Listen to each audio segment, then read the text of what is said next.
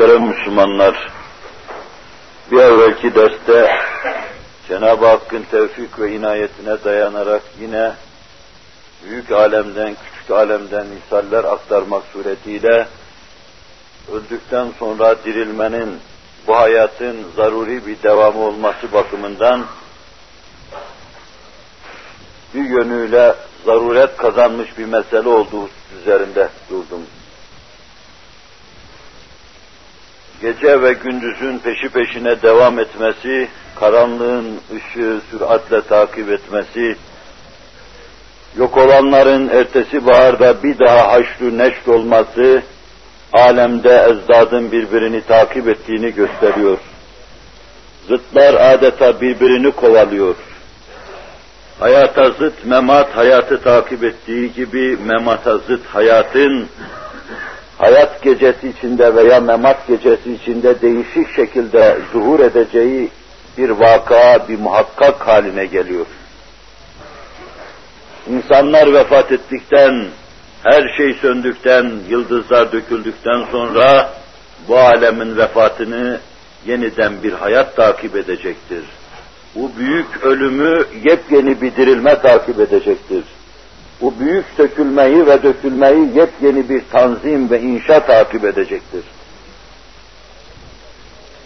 Buraya kadar kısmen Allahu Teala ve Tekaddes Hazretlerinin isimlerinin haşlı iktiza ettiği üzerinde durduk. Cemil dediğimiz zaman Cenab-ı Hakk'ın kainatta mevcelenen bütün güzelliklerin menbaı, madeni, merci bir ismi söylemiş oluyoruz. Yeryüzünde gözümüze çarpan, hissiyatımızı okşayan, bizi aşk ve heyecana getiren ne kadar güzellikler varsa, Cemil ismi tarafından mevcelendiği, bu yerinde ispat edilmiş husustur. Mevcelendiği kanaatine varıyoruz. Güzelliğini yeryüzünde böyle ishar eden, insanları bu meşergahı alemde kendi güzelliklerini seyre davet eden Hazreti Allah, ne seyircinin ömrünün muvakkat olmasına, ne de kendi cemalinin muvakkaten seyredilmesine razı değildir. Öyleyse hem seyircinin hem de o cemalin cilvelerinin mütemadiyen devam edeceği, sermediği vaki bir alem vardır ki, biz esasen o aleme mebus bulunuyoruz. Burada vazife yapacak, inşallah orada bahtiyar ve mesud olacağız. Cenab-ı Hakk'ın Karib ismi var. İnsanlara yakın olduğunu gösteriyor. Hatıratı kalplerini bildiğini onlara hissettiriyor. Midenin arzusunu isaf ediyor.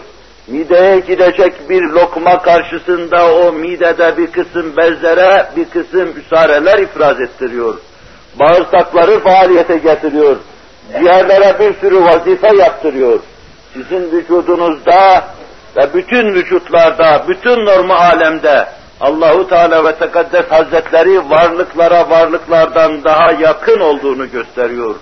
Ve nahnu akrabu ileyhi min hablil varid ferman-ı sübhanesiyle anlattığı şeyi hayatın bütün deveranında, hayatın bütün levazımatıyla karşı karşıya kaldığımızda bize hissettiriyor. İşte kendisinin bize böylesine yakın olduğunu gösteren Hazreti Allah, mütemadiyen cismaniyet ve kesafetiyle ondan uzak olan insana kendisini yakından göstermek, kurbiyetini insana ihsan etmek için burada mümkün olmayan bu şeyi başka bir diyarda yapacak. İnsana yakın olduğu gibi insanı da kurbu huzuruna alacak. Açıktan açığa başındaki gözleriyle insana kendisini gösterecek. Rüyeti cemaliyle dahi serfiraz kılacak Cenab-ı Hak bu şerefle bütün müminleri şerefyab eylesin. Cenab-ı Hakk'ın mucib ismi var. Bunların üzerinde parça parça durduk. Bütün dualara, fiili, kavli, hali dualara icabet eden isim. Bir ağaç yerinde cumudetiyle durur.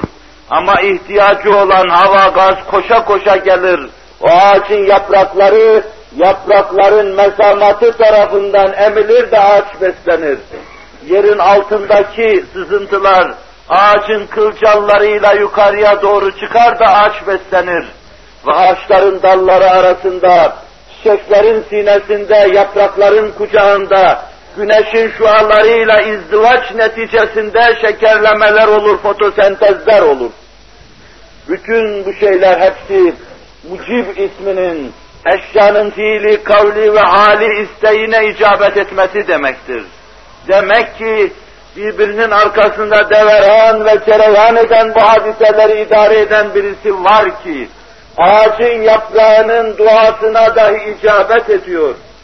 Senin kalbinin açlıktan ötürü hal diliyle yalvarmasına icabet ediyor. Vücudunun ihtiyacı olan vitamin ve proteinleri yeryüzünde çeşitli konserveler halinde hazırlamakla senin vücudunun hal diliyle istediği şeye icabet ediyor. Senin beka gibi bir arzun var ve bütün hayatın boyunca sen ey dualara icabet eden, ihtiyarlamaya mahkum olan, bel ağrısına, ayak ağrısına mahkum olan, çökmeye mahkum olan, bitmeye tükenmeye mahkum olan, benim gibi sergerdanı burada perişan etme diyorsun halinle. İşte senin bu şiddetli beka arzunu ve duanı mucib olan Hazreti Allah ahireti ihsan etmekle sana lütfedecektir. Seni ebedi orada serfiraz kılacaktır. Hangi esma ilahi alırsanız alınız, kendine has yönüyle, insanlara bakan keyfiyetiyle, ahiretin muhakkak gelmesini iktiza etmektedir. Allah'ın bin bir esma ile, belki bilemeyeceğimiz daha yuad ve la yuhsa esma hüsnasıyla, kitaplarda bildirdiğiyle, has kullarına ilham ettiğiyle, nezd-i uluhiyetinde öbür alemde bize sürpriz yapmak için mahfuz tuttuğu bütün esmasıyla, muhteşem saltanatı bu dünyayı numune olarak kurduktan sonra iştahı açılanlara, işlerinde hahişkarlık uyananlara, ahirete gitmeye teşne haline gelenlere ahiret saraylarını lütfedecek. Fani alemde yaşadığınız yeter. Buyurun baki alemde serfiraz olun, mesut olun diyecek. Saltanatı, üluhiyet ve rububiyeti, esma-i hüsnası, sıfatı kutsiyesi ahiretin geleceğini zaruri kılıyor. Bütün esma-i hüsnayı bu mevzuda istidlala menat yaparak üzerinde teker teker durmadık. Ama üzerinde durulmuş bir kısım esma-i hüsnanın kendi ifade tarzım seviyesinde basitleştirerek bunları size sadece bir intikalci olarak intikal ettirmeye çalıştım.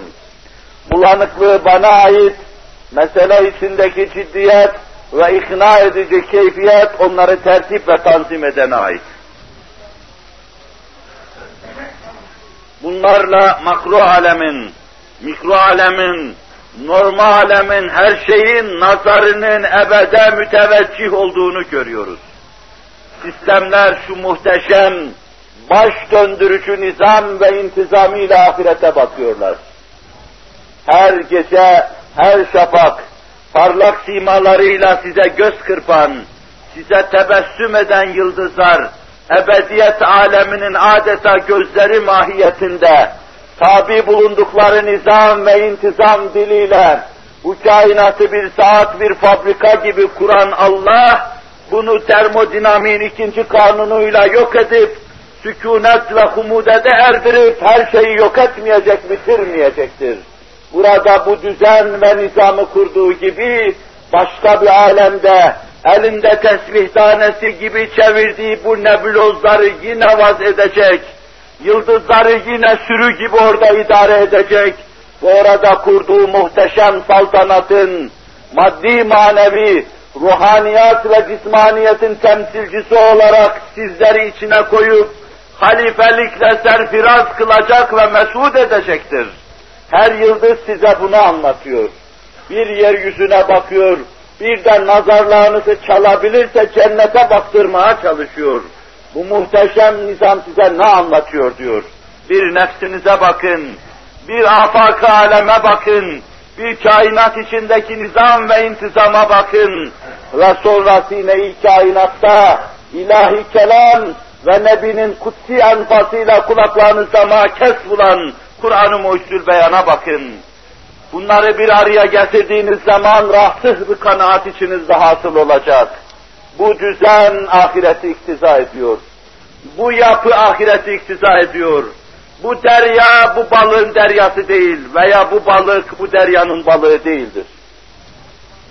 Bir varlık düşünün ki şaşmış da kendisini içine alamayacak, istihab edemeyecek bir gölün içine düşmüş. Büyük bir balina düşünün. Öyle balina ki vücudunun yarısından yukarısı dışarıda kalıyor.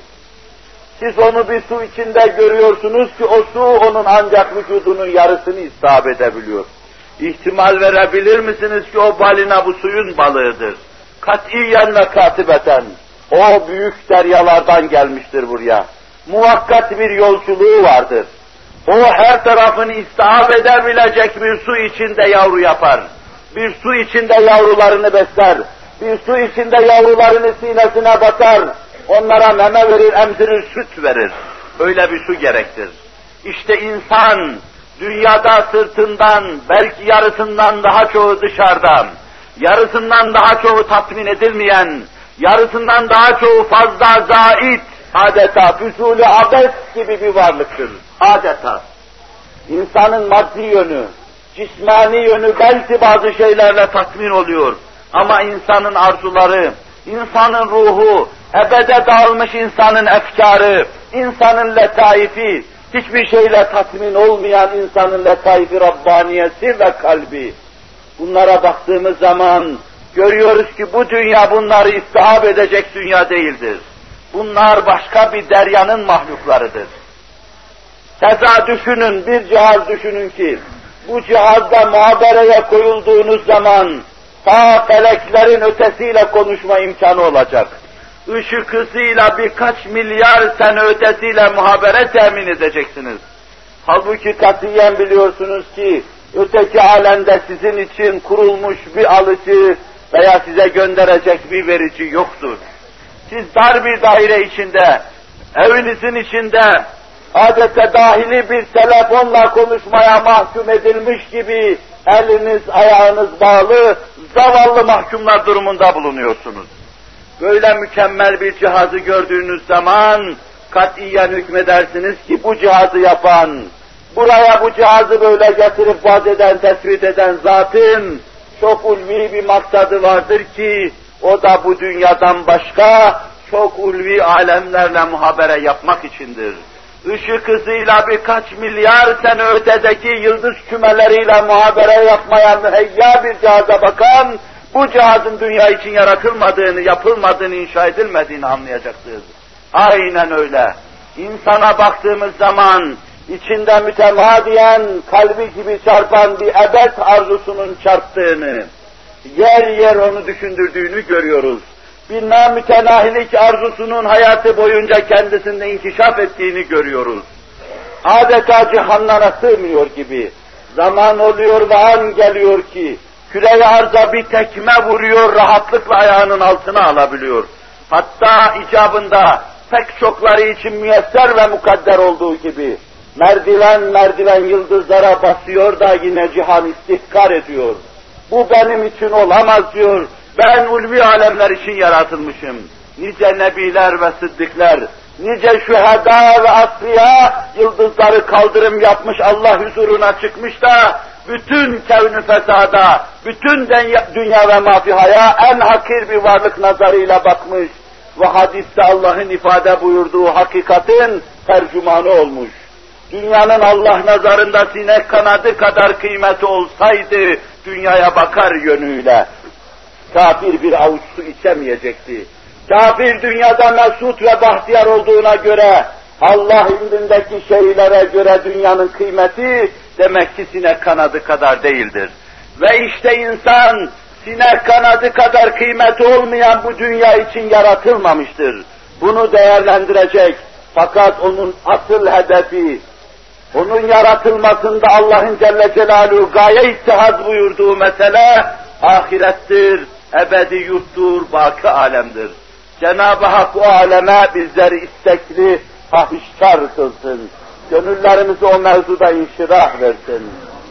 Bu hususlar üzerinde kâmeti kıymetine uygun değil. Ancak daha sonraki mevzulara yer ayırma hazırlama havası içinde buna da sadece bir kere bakma, düşünce ve duygusuyla bir temas etmiş olduk. Diler ve temenni ederim ki temenni vaka bazen vuku mümkün olmayan şeylerde de kullanılır. Çokları için de öyledir. İntakı hak olmuştur. Biz bu mevzuda daha fazla araştırmaya muvaffak olalım. Ahiret hakkındaki kanaatımızı sarsılmaz, hiçbir zaman yıkılmaz bir abide, bir sütun haline getirelim.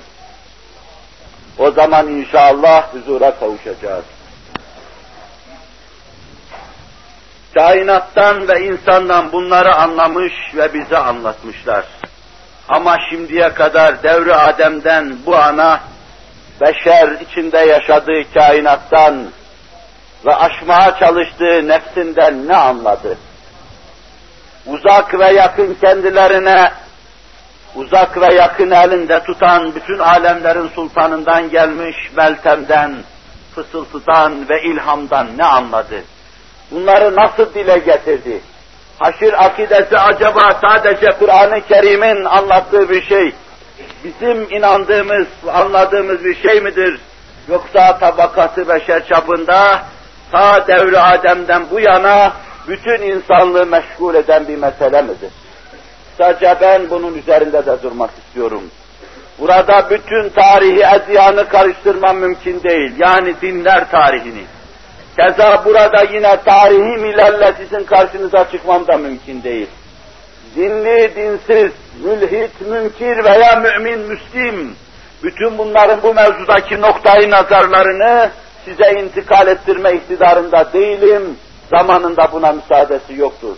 Ama Esma-i İlahi'de nasıl birkaç tane numune ile karşınıza çıktım, bu mevzuda da birkaç tane numune ile karşınıza çıkıp, diğerini irfanınıza havale ederek diyeceğim ki, Hazreti Adem'den günümüze kadar Deccallar hakim olsa bile dünyanın ahir ömrüne, kıyamete kadar haşir akidesi üzerinde ayrı ayrı anlayışlı olan milletler durmuşlar, duracaklar, eserler yazmışlar ve onu beşerin en mühim ve en büyük meselesi olarak daima, daima alkışlamış, daima başta tutmuşlardır.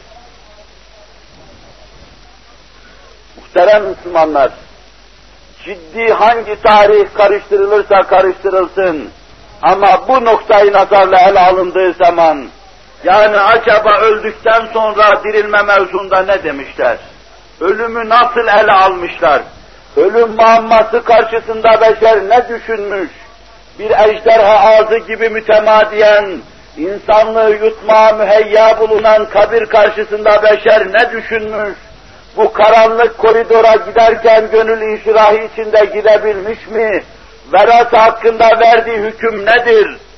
Tarihi beşer böyle bir anlayışla ele alındığı zaman göreceksiniz ki hangisini sıkarsanız sıkınız, ondan damla damla öldükten sonra dirilmeye dair bir kısım hükümlerin vaz edildiği kendisini size gösterecek ve hissettirecektir. Firavunlar dünyanın belki en maddi insanlarıdır. Ama mezarlar kazındığı zaman öldükten sonra dirilme, ruhun bekası ve ebediyeti mevzuunda çok garip şeylerle karşı karşıya kalıyoruz. Bilin meşhur bir medeniyet tarihi var. Kıssatul Hadara. Medeniyet tarihinde çeşitli milletlerin öldükten sonra dirilme mevzuunda kanaatlarının nasıl mezarlara gömüldüğünü, mezarların duvarlarına yazıldığını, çok geniş bu dehlizlerde öldükten sonra dirilmeye dair yazıların ve resimlerin tespit edildiğini anlatıyor. Firavunlar dahi belki pek azı ilhada sapmıştı. Öldükten sonra dirilmeyi bir mesele olarak ele alıyor. Mülhit insanlardan arz ediyorum.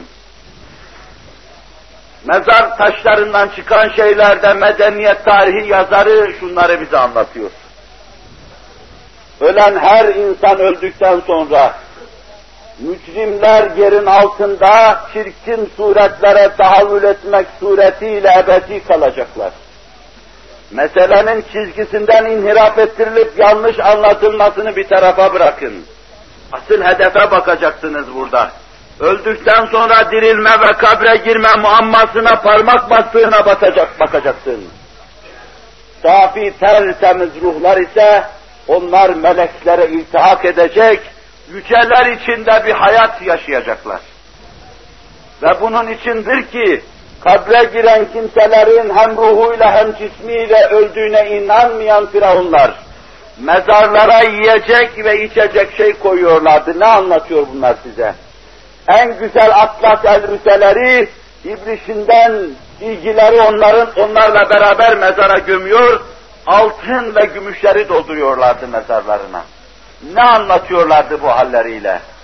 Kabrin verasında bir hayat var. Ama anlayışta da inhirap var.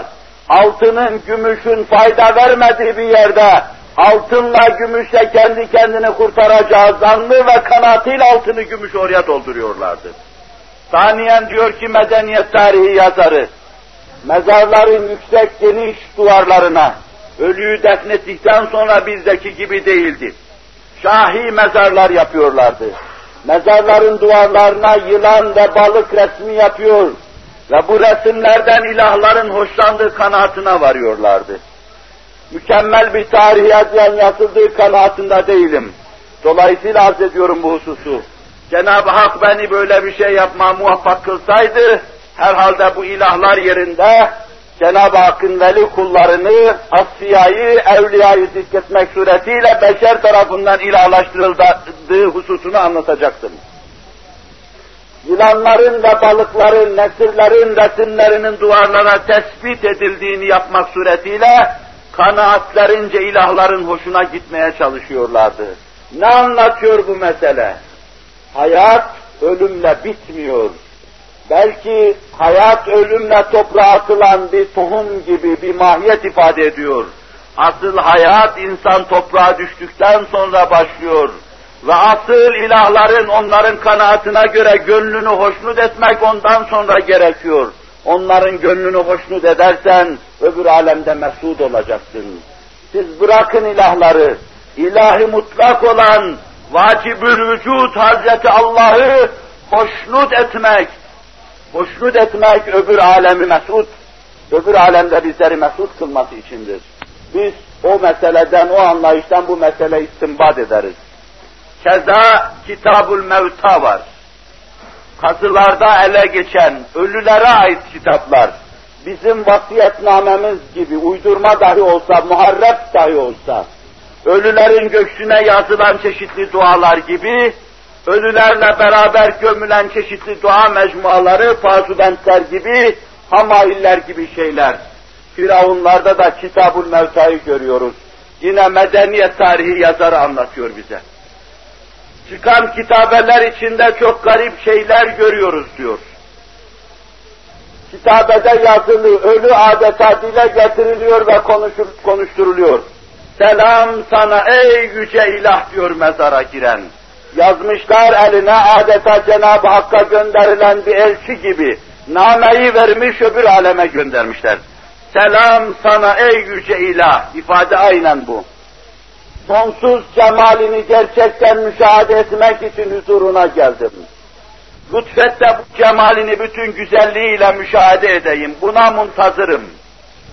Belki çok az bir değişme olduğu gibi ezberleyemeyişimden anlatıyorum. Ben kimseye zulmetmedim. Katiyen ve katibeten hiyanette bulunmadım. Kimseyi ağlatmadım.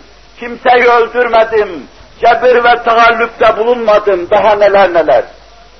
Halimi sana arz ederek huzuruna geldim. Derdim cemalini müşahede etmektir. Ne anlatıyor Kitabul Mevta size? Firavun firavunluğuna rağmen öldükten sonra kim bilir hangi ilhama dayanarak, kim bilir hangi velinin, nebinin sesine, soluğuna istinad ederek, öldükten sonra hakiki ve gerçek hayatın ötede devam edeceğini anlatıyor. Bütün beşer ayrı ayrı devirlerde, ayrı ayrı mıntıkalarda, ayrı ayrı kültür şartları altında, ayrı ayrı iklim şartları altında neşet ediyor ama hangisinin mezarını ocağını, bucağını kurcalasanız, oradan ebed sesinin yükseldiğini göreceksiniz. Mezarlarınızdaki çınar ağaçlarınız gibi insanların içinde içe doğru derinlemesine boy salmış, sel çekmiş, ebed arzusunun imtidad ettiğini müşahede edeceksiniz. Firavun mezarından başkasına kadar. Zerdüşt anlatıyor. İran'ın, İran halkının peygamber saydığı, kısa ömürlü, kendi getirdiği nur veya zulmet neyse, nur ve zulmetin mücadelesi adına neyse, hepsini boğabilecek Hz. Muhammed Aleyhisselatü Vesselam'ın getireceği nura yakın olduğu için, o nur ve zulmet boğuşması, gece ve gündüzün mücadelesi, Yazdan mahrimanın kavgası Hz. Muhammed Aleyhisselatü Vesselam'la sona eriyor ama Zerdüşt'ün ahiret hakkındaki kavgası ve mücadelesi mezarların duvarlarında, mezar taşlarında, ölülere ait kitabelerde devam ediyor, günümüze kadar devam ediyor. İnsan diyor Zerdüş buraya yine medeniyet tarihi yazarı naklediyor bize. Milal ve Nihal sahibi Şehristan'ı naklediyor bize. İnsan dünyaya vazifeli olarak gönderilmiştir. Vazifesini iyi yapanlar safileşecek, meleği alanın sakinlerine iltihak edecekler. Yapamayanlar yerin altında ebediyen mahkum kalacaklar. Belki cehennemde, belki yerin altında diyor. Bunlar tercüme ve tefsir edile edile, nüanslarına riayet edilemediğinden kim bilir nasıl konuşuyoruz. Ama hakikate yakın bir ifade. İnsan vazifeli olarak gönderilmiştir dünyaya. Vazifesini yapan kimseler safileşecek, meleği alanın sakinlerine muttasıl olacak, iltihak edecekler. Diğerleri eracif ve habais ise kesabetleriyle yerin altında ebediyen yaşamaya mahkum kalacaklar. Mani kısmen maddecilik, kokan, duygu, düşünce, ifade ve beyanıyla, din adına getirdiği dinsizliğiyle bu iş ayrı bir veçe verdi ama ne tarihten ne de bir bakıma tarihin materyali olan mezar taşlarından, yüksek kitabelerden, mezarların içindeki yazılardan ve süslerden İranlının ahiret hakkındaki duygu ve düşüncesini silemediler. Bundan anlaşılıyor ki nasıl Mısır'da Firavun firavunluğuna rağmen öldükten sonra dirilme mevzunun kavgasını veriyor. İranlı Zerdüştü onun arkasından gidenler aynı kavganın mücadil ve mücahitleri olarak büyük bir kavga veriyorlar. Bütün beşerin en mühim meselesi. Hindistan yüzlerce, binlerce dinin oynaştığı, kaynaştığı bir yerdir. Hindistan'da yüz tane din vardır. Belki bu dinler hak bir dinin, o dini temsil eden büyüklerinin, nebilerinin, asfiyasının, evliyasının, insanlara Allah'ın lütfuyla yaptıkları iyilikler karşısında ilahlaştırılması neticesinde çoğalmış, çoğalmış dinler haline gelmiştir. Adeta Ebu Hanife peygamberleştirilmiş bir din meydana getirilmiş. Şafii peygamberleştirilmiş bir din meydana getirilmiş, Maliki peygamberleştirilmiş bir din meydana getirilmiş, Hanbeli peygamberleştirilmiş bir din meydana getirilmiş. Sapıklarından Gulam Ahmet peygamberleştirilmiş bir din meydana getirilmiş, hangi İranlı Rafızı Hulati peygamberleştirilmiş bir din meydana getirilmiş. Dinlerin oynaştığı, kaynaştığı bir yer haline gelmiş Hindistan. O kadar din, o kadar akide var. Ama bununla beraber bütün Hindistan'da ahiret hakkında nazarlar aynı tarafa müteveccihtir. Yaygındır tenasuh akidesi onlardan. Ruhlar tabur tabur, alay alay, bölük bölük gezerler. Ruh ölmez. Ruhun kendine göre bir alemi vardır. Tenasuh akidesi, ruhlar cesetlerde devri daim yatar dururlar gider inhiraf etmiş olmanın ifadesidir. Geri geldiği zaman ruhlar mevzunda tenasu akidesi hakkında size malumat vermeyi düşünürüm. Camide bir sohbet münasebetiyle bu hususta sinelerinizde meydana gelmesi muhtemel şüphe izale için bir şeyler demiştim. Şimdilik onunla iktifa ediyorum, ruh bahsinde değiliz. Tabur tabur ruhlar, ceset değiştirip duruyorlar. Farklı müteala ve mülahazı olabilir. Tenasu akidesi Hindistan'da derler ki bazıları, bu devri daim yapan ruhlar daha ziyade şaki ruhlardır. Tasaffi etmeleri için adeta çeşitli imbiklerden geçmeleri gerekir. Bu da nebatata girecek, hayvanata girecek, yılana akrebe girecek, çiyana girecek, insana girecek, olgunlaşacak, bu çilesi dolacak, sabileşecek, Allah'a varacak. Bazıları da derler ki, tenasu akidesi içinde, isterse şaki olsun, isterse said olsun, isterse sabileşmiş olsun, isterse bulanık olsun, herkes bu ruhların devri daimine tabidir, bütün eşvah alemi içinde ruhlar ordular halinde gezecek, ağaçlara girecek, hayvanlara girecek, otlara girecek, insanlara girecek, daha başka mahlukata girecek, devrini tamamlayacak. Hindistan'da yaygın haldedir bu. Ama bunun arasında ruhun bir gün bu devri daimini bitireceği kanaati vardır. Hangi ruh bitirmiş o mevzuda bir kanaat yoktur ama ruh bu devri daimini bitirdikten sonra zafileşecek, durulaşacak, varması gereken doruk noktaya varacak ve duracak orada. Ruhların bu devri daim içinde çilesine tahammül edemeyen bu da nirvana ile ortaya çıkmıştır. Ruhların azap gördüğünü görmüş, mütemadiyen cesetten cesede intikal eden, göçebeler halinde gezen, vatan tutmayan, mahalli ikamet olmayan bu ruhları acımış, o da belki başka mevzuatla ortaya çıkmış ama elimizdeki ifadeler şudur. Hayır, ruhların devri daimi diye bir şey yok. Belki olabilir bir dönemde bu. Asıl mesele, insanların nirvanaya gidip dayanmasıdır. Nedir? Vücudun mutlaka avdet etmesidir.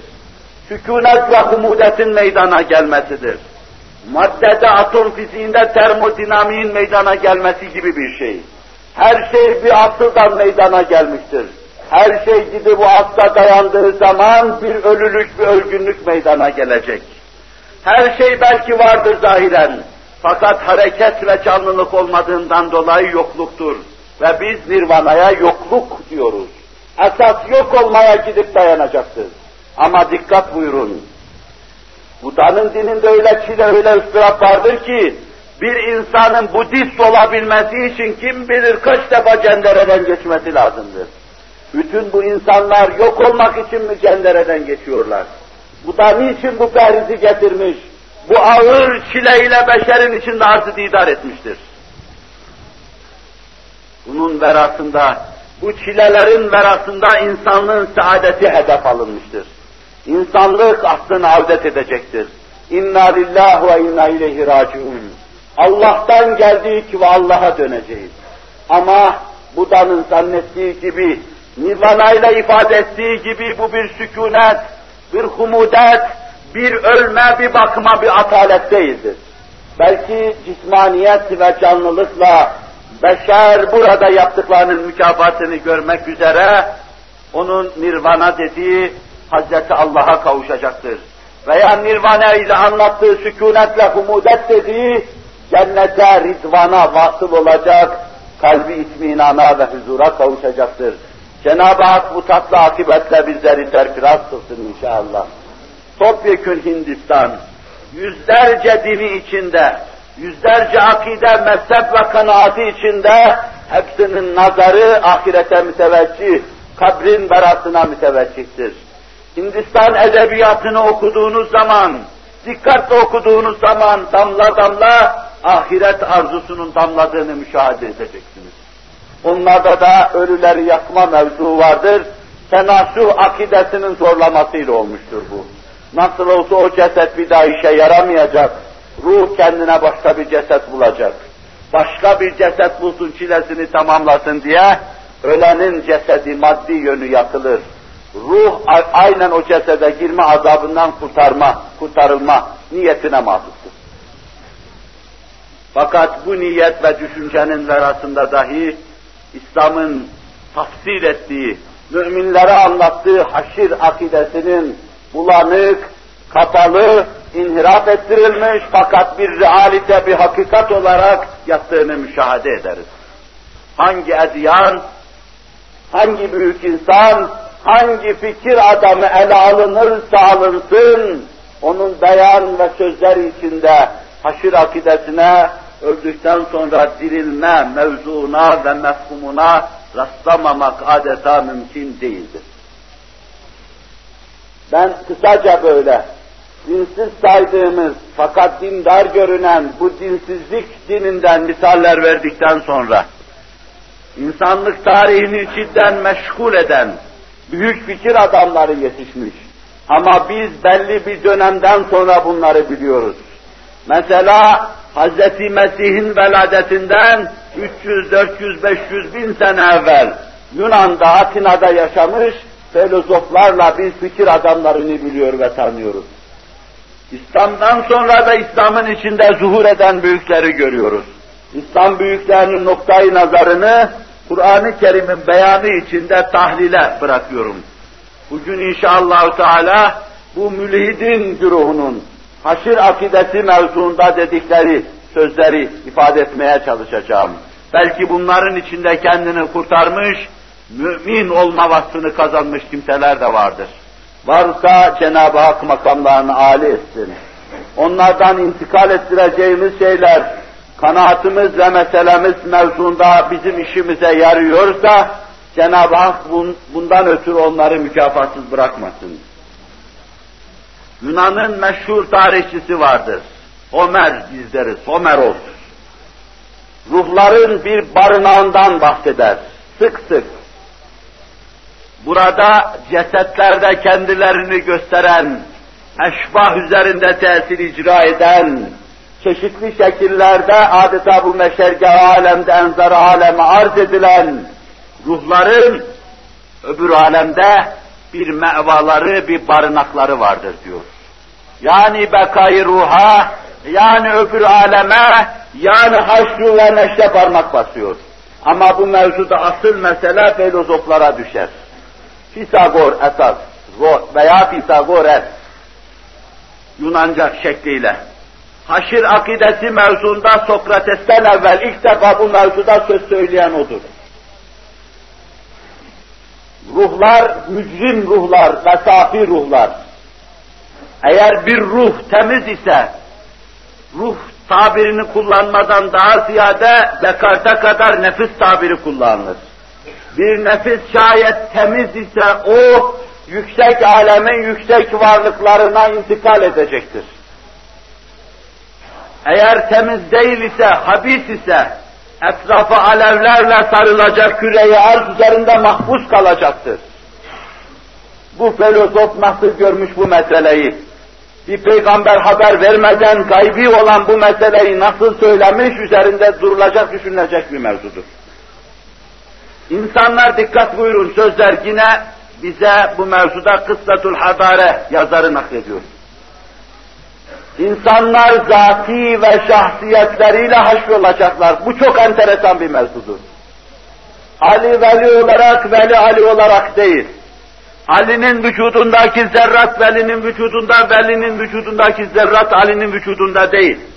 Herkes kazandığı benliğiyle, benliğinin sırlarıyla haş ve neşr olacak. Diyor ki şahsiyetiyle ve zatıyla haş ve neşr olacak. Ve bu haşir ve neşir cismanidir, cirmani değil. Tabirler bu. Cisimler haşr olacaklar öbür alemde. Filozof söylüyor bunu. Cismani olarak beşer haşr olacaktır. Ama diyor, bu cisimler isterse latif olsun, isterse su gibi, hava gibi, toprak gibi maddeden kesip olsun. İnceliğe dikkat ediyor musunuz? Mühim olan mesele, tek hakikat şudur. Burada ruhlar bir kısım cesetlerde vazifelerini bitirdikten sonra şahsiyet ve zatiyetiyle nefisler kendilerine has cismaniyetleri içinde haş ve neşr olacaklardır. Sokrates'in kendine ait kitabı yoktur. Onun bütün sözlerini, makalelerini Sadık Tilmizi Eflatun nakleder. Fedon'da onun müdafaasında naklettiği enteresan deliller vardır. Sokrates'in idamına sebebiyet verilen hususlardan bir tanesi, olmayacak şey gibi görünen Yunanlıya göre öldükten sonra dirilmeye insanları inandırma, bir hesabın, bir muhakemenin bulunduğuna insanları inandırma, gençleri baştan çıkarma, dünya zevklerinden mahrum etme. İşte bundan dolayı Fedon'da Eflatun müdafaa ederken diyor ki, öldükten sonra dirilme olacaktır. Ve bunun için belki 20 tane delil sıralıyor. Ben bir iki tanesini arz edeceğim. Tabiat fazilet delili. İnsan diyor, mesele ne kadar mantık olursa olsun beni çok ilgilendirmez. Ama asıl mesele, insanlık tarihinde ciddi bir inhirafa vesile olan veya bir inhirafı düzelten, beşerin felsefi hayat ve tarihinde mühim bir rol oynayan, büyük bir filozof olarak dostun düşmanın teslim ettiği Eflatun diyor ki, tabiat fazilet delili. İnsan fazilet için yaratılmıştır. Ama bir insanın faziletli olabilmesi için behimi ve şehevi hislerinden uzaklaşması lazım. Gadabi hislerinden uzaklaşması lazım. İnsan hayvanlığı bırakması lazım. Dikkat buyurun. Bu ise bir insan için mahrumiyettir. Peşinen nefsin bedenden ayrılmasıdır. Öyleyse insan bu fazilete kendi nefsinin aleyhinde katlanmasına karşılık acilen yani sonradan serazat ve serfiraz olarak yaşayacağı bir hayat vardır. Dikkat ediyor musunuz? Burada katlandığın mahrumiyet boşa gitmeyecek. Nefsinin arzu ve isteklerine karşı koyuyorsun, heba olmayacak. Şehevi ve behimi hislerini ayaklarının altına alıyorsun, orada serazat yaşama imkanını bulacaksın. Tevali yazdak delili ne demek? Zıtlar dünyada birbirini takip ediyor. Baharı yaz, yazı kış, kışı yine bahar takip ediyor. Zulmeti nur, nuru zulmet takip ediyor. Geceyi gündüz, gündüzü gece takip ediyor. Her vefat bir ölümü doğ, her vefat bir hayatı meydana getiriyor. Ve her hayat bir ölüm meydana getiriyor. Şu uzun dünya hayatının vefatı yeniden bir doğum meydana getirecektir. Öyleyse bu dünyadan sonra yepyeni bir alem açılacak. Bir zıt doğacaktır bundan. Zira görüyoruz ki hayatta bütün zıtlar birbirini takip ediyor. Işık karanlığı kovaladığı gibi dünya zindanını kovalayacak bir ahiret aydınlığı meydana gelecektir diyor. Zakire ve hatıraya dikkati çekiyor. Zakire delili diyor. İnsan bir hayatta yaşarken adeta hayatta bir kere karşılaştığı bir tablo sanki daha evvel başka alemde yaşamış gibi o tabloyu hatırlar. Bir söz söylenir, bir iş yapılır, bir yemek yenir. Halbuki o yemek senin sofrana ilk defa geldi. O söz senin kulağına ilk defa geldi. Halbuki o hatıra, o iş senin gözün önünde ilk tablolaştı. Ama buna rağmen sen çok uzak